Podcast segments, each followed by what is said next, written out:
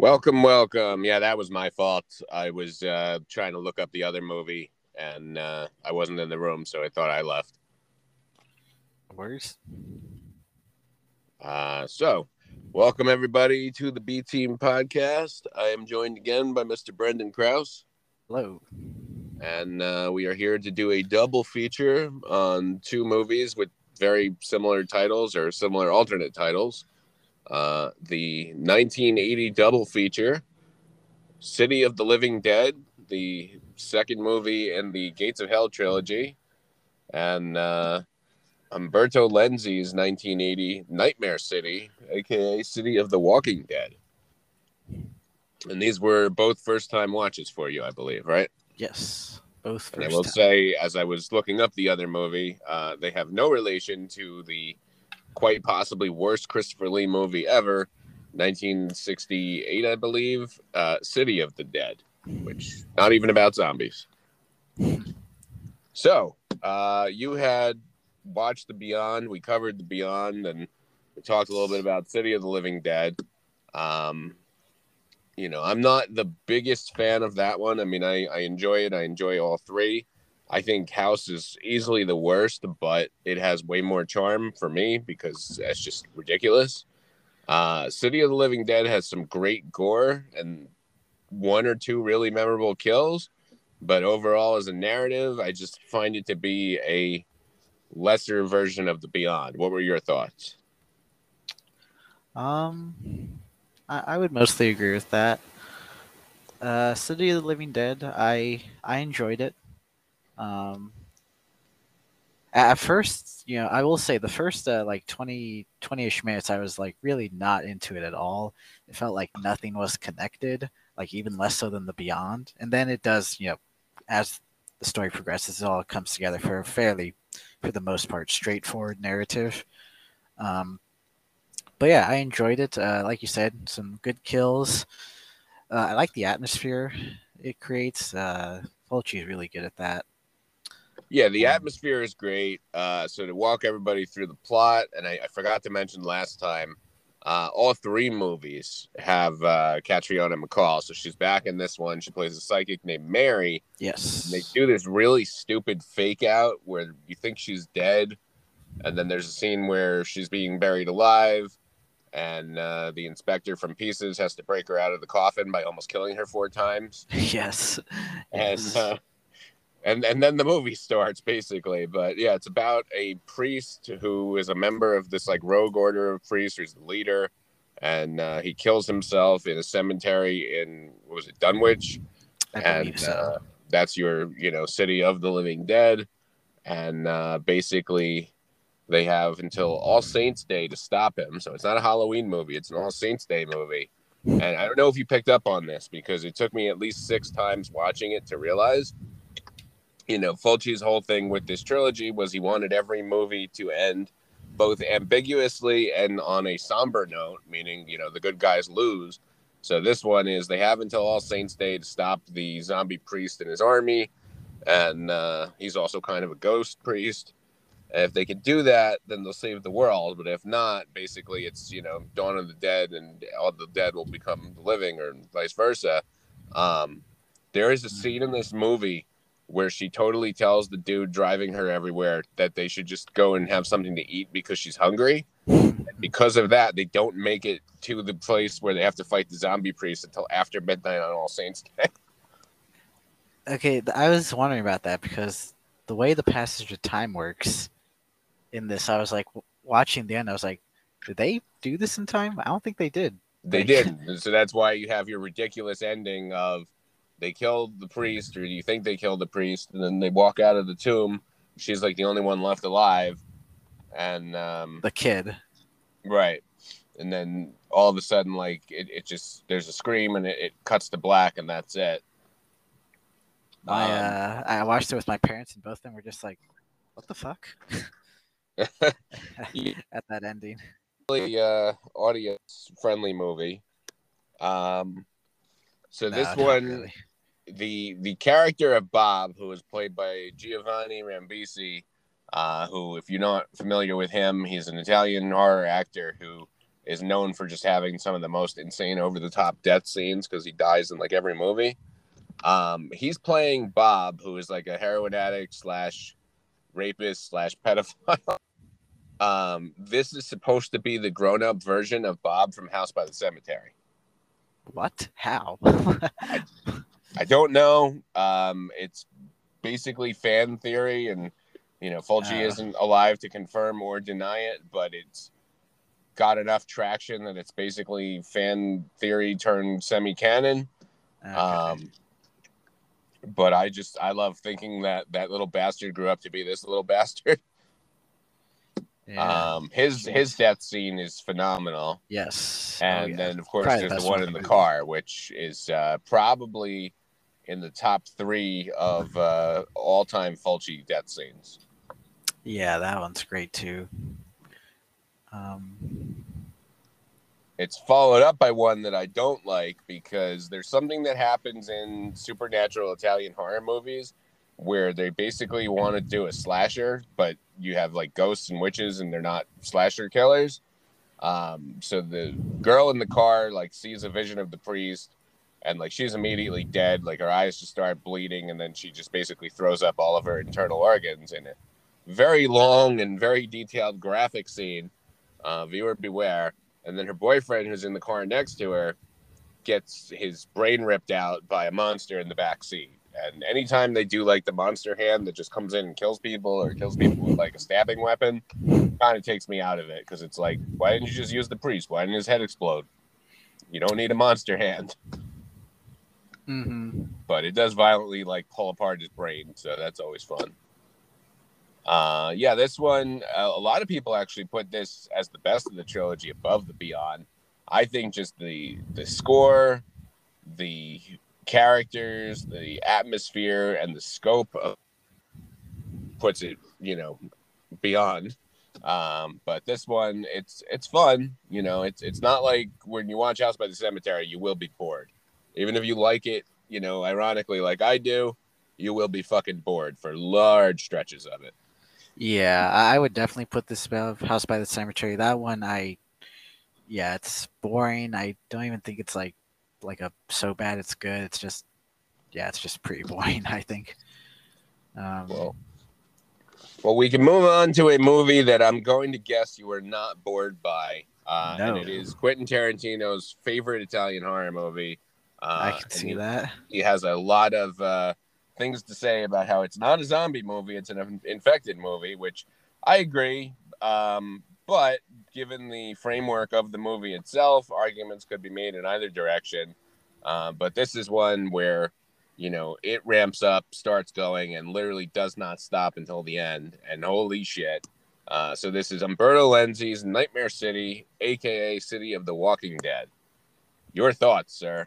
Oh man, I I freaking love this movie. This this thing was awesome. I, I knew you Um, would, and that's why I was pushing for it because I was like, oh, we could do a double feature with this other one you've never heard of, and you're like, yeah, I'll watch it, I'll watch it. I'm like, trust me, you want to watch this movie.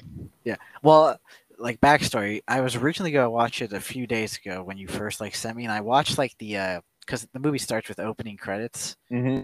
And they, they looked like pretty cheap. I was like, oh god, what, what am I getting myself into here? Then I, I finally watched it yesterday. I was like, oh, I mean, yes, very cheap, but very awesome. Yeah, um, yeah, I mean, I'd agree with Tarantino. I mean, it's weird. I didn't like. I guess technically it's a zombie film, but honestly, like, I thought this almost is like a almost a sci-fi film in a way. Oh, I have it on my sci-fi list. Absolutely. Yeah. Um, lots of uh you can definitely tell this was made in the 80s. There's a lot of the uh like Cold War paranoia, anti-nuclear fears going on, especially when uh whenever Miller talks to uh his wife. Um, Oh yeah. Some of that dialogue's just like so like blatantly on the nose. So basically, you have a uh, scientist played by Hugo Stiglitz, who is also Tarantino's favorite Italian actor. That he even named a character after him in um, Once Upon a Time in Hollywood. And um, they find a plane that is full of infected slash zombie people, and they are trying to, you know, quarantine the infection, and uh, it does. And zombies run amok, and this is known for being quite possibly the first fast zombie movie. Uh, yeah, I mean these are some of the most effective zombies. They they run, they have uh, full Coordinate. thinking capacity, they use weapons and tools, and uh, they might or might not run into a TV station and sexually assault models because it's a Lenzi movie. yes, uh, you know they need to. What is it? Eat blood to because they can't rehydrate themselves. right, And, you know, you see they kill people, but of course with the uh, female characters, they have to rip all their clothes off as they uh, take the blood. Well, so Lenzi is a on the record back in the day man's man misogynist, and um, my favorite Lenzi story because he always puts like the most beautiful women in his movies. You know, going back to his giallos and then into his '80s movies. Um, he basically walked off the set for one of the movies released as Demons Three because he didn't find the lead attractive enough, and she wouldn't take her clothes off. So he he just phoned in the rest of the movie. He's like, I'm not doing it. If I don't fucking care but like everything else he's ever done has some of the most gorgeous women imaginable. Um, you know, you've got your hard nosed general, and he's got his hot young wife. You've got your lead, and he's got a hot wife. Um, and then everybody at the TV station is just, you know, way too gorgeous for a zombie outbreak. It's, it's like um, something like Living Dead at the Manchester, just running through, you know, the backwoods of London, and you get like actual locals. Um, Right. so yeah, it's one of those you know zombies take over a city movie, and uh, the two leads are, are basically just trying to escape. Everybody that they know is uh, infected or turns into zombies themselves. People are, are forced to kill like their friends and their family, uh, and then the whole thing kind of ends at an amusement park. And I remember the first time I saw it, I was like, "Well, how the hell are they going to get out of this?" And I'm thinking like, "Oh, I guess they're not going to." And um, this is actually parodied by The Simpsons. Um, the Nightmare on Elm Street episode, where the Halloween one, where at the end you have Bart, Lisa, and Milhouse are like dangling over, I think it's a giant fan. And then like Milhouse dies and they, they turn to each other like, well, you know, the important characters will survive. And uh, basically the way that it ends, which makes or breaks it for a lot of people, but for me, I think it's great and it lives up to the name of Nightmare City. Uh, you find out that the whole thing was just a nightmare, but then we repeat the opening scene and we're basically led to believe it's all actually going to happen either again or like it yeah, that's that's how. I viewed it. Um, speaking of the amusement park, it kind of uh, it really reminded me a lot of. Uh, have you ever played the Left 4 Dead games? Uh, I have not played those. Okay, the there's two of them. The second one there's a there's a level set at a uh, amusement park, and like uh, a lot of things reminded me of this movie, especially them running up the uh, roller coaster. I swear it's Mhm. like the same roller coaster they use. Um, and yeah, getting rescued and all that just reminded me of that game.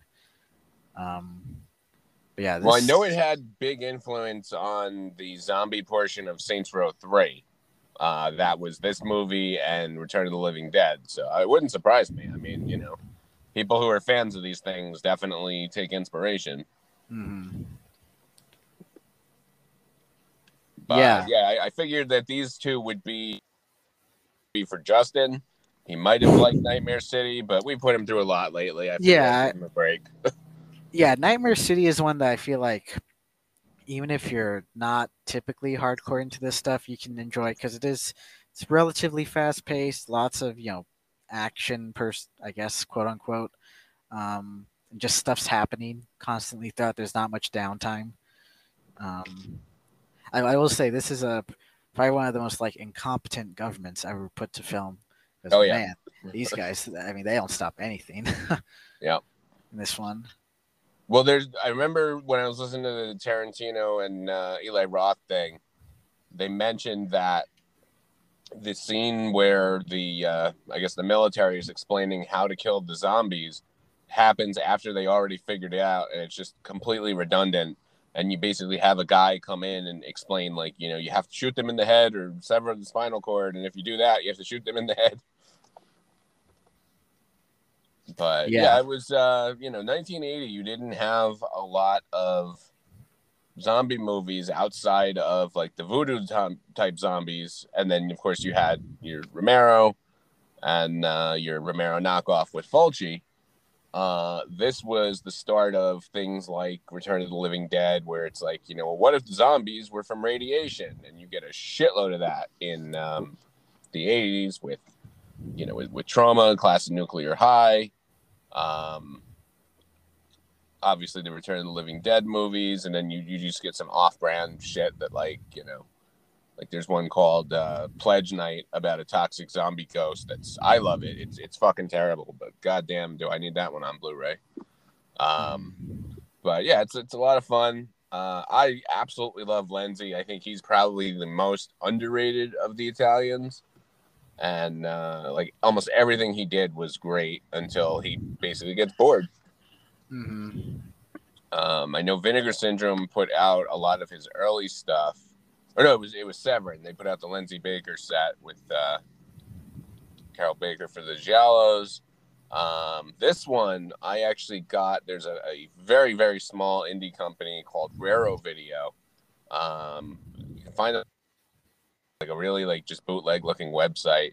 Uh, they're unfortunately known for always being out of stock of things now, and I guess it's because they got a little bit more popular.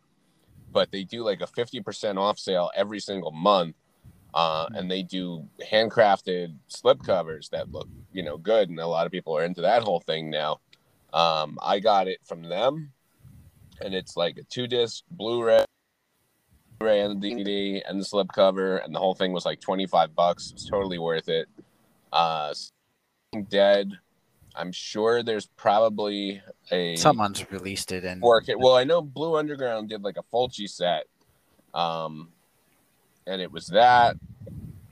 I don't remember what the other two movies were. It was the three pack, but I think it was only Blu-ray.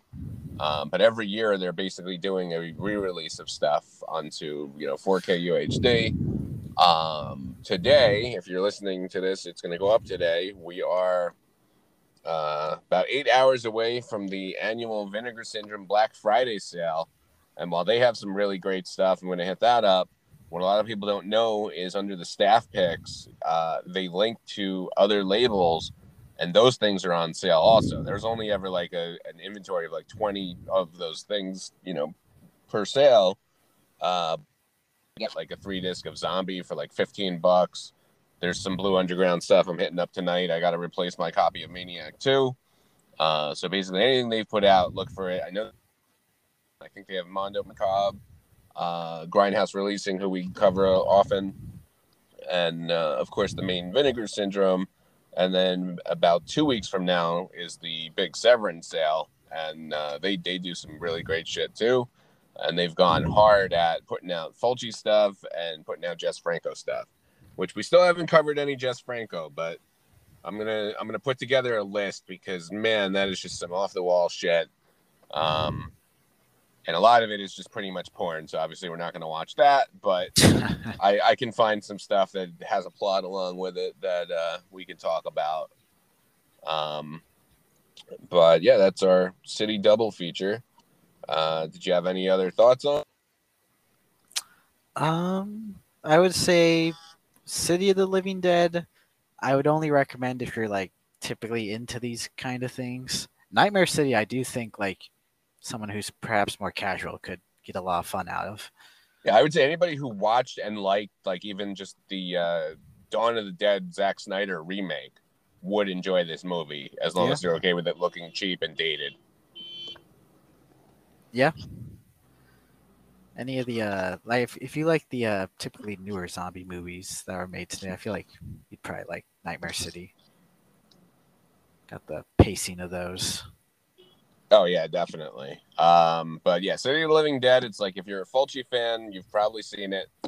Um, I I guess it's a zombie movie, but not really. It's more like a, I mean, ghost demon zombie. Yeah. And there's occasional monsters and rednecks. Yeah, some good gore. Um, I feel like Fulci is definitely one of those guys. I feel like acquired taste, definitely. Yeah, I, I, think like you know a lot of people use the term style, style over substance, and with him it's like, well, the style is just the kills, and they're usually great. But when it comes to like any kind of narrative, like usually he's not that great with it. And this one especially. The movie is we have to get to this spot by this date. Uh spoiler alert, they don't make it.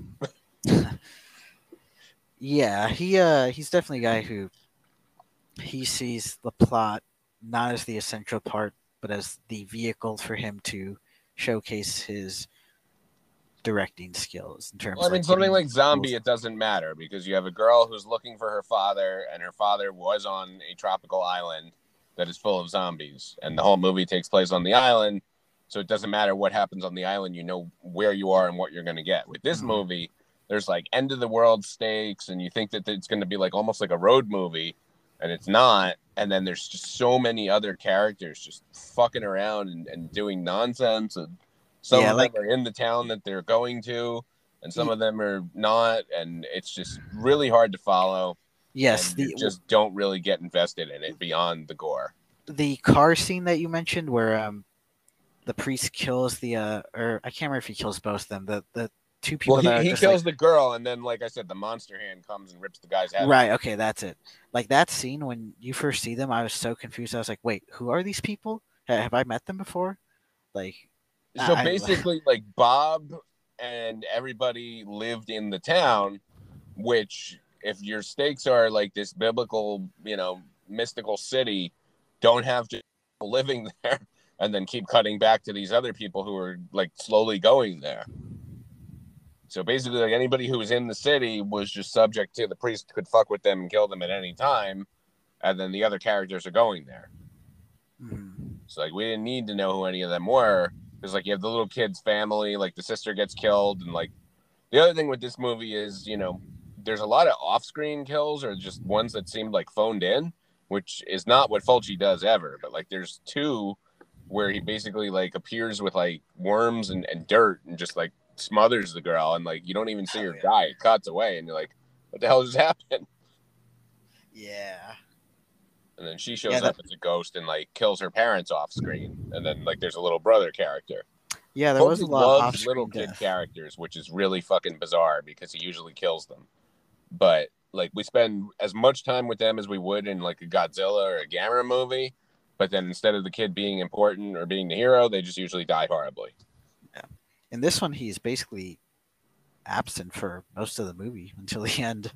Yeah. Um, but yeah, um, City of the Living Dead, like I said, depends on your taste. Nightmare City, I feel like most people will, would enjoy.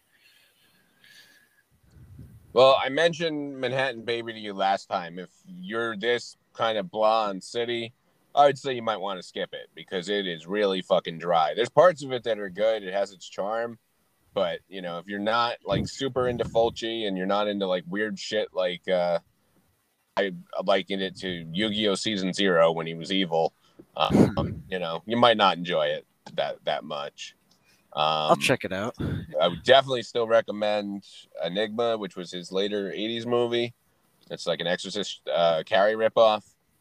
And um, as far as Lenzi, I mean, I, I would recommend almost anything he's ever done. Uh, Nightmare Beach is fucking incredible, and um, he did a lot of like zombie, like witch stuff. There's one called Ghost House, which is a uh, poltergeist ripoff, and it's just really fucking creepy. And it has its own like evil clown. It's like an evil clown doll, and uh, I think it's better than the one in Poltergeist. Hmm, interesting. But yeah, I would say look him up. I have, I'll send you my list when I get back upstairs. Um, I think the next thing we're gonna do with Justin, he picked two movies. Uh, he And, picked uh, uh, we'll- Pain and Gain, and He picked Pain and Gain and GI Joe Retaliation. yeah, So Which definitely a, a, a hard shift from uh, Italian horror, but you know, curious. I have not seen GI Joe Retaliation, so I'm curious to see that one. it's actually pretty decent. Um, you know, everybody was pissed off because it it does something in like the opening act that erases the first movie, but Oh, you know, the rest of it's fine. yeah, a rock double feature. Yeah. So, So, all right. On that note, I will say have a good one, buddy. see you later.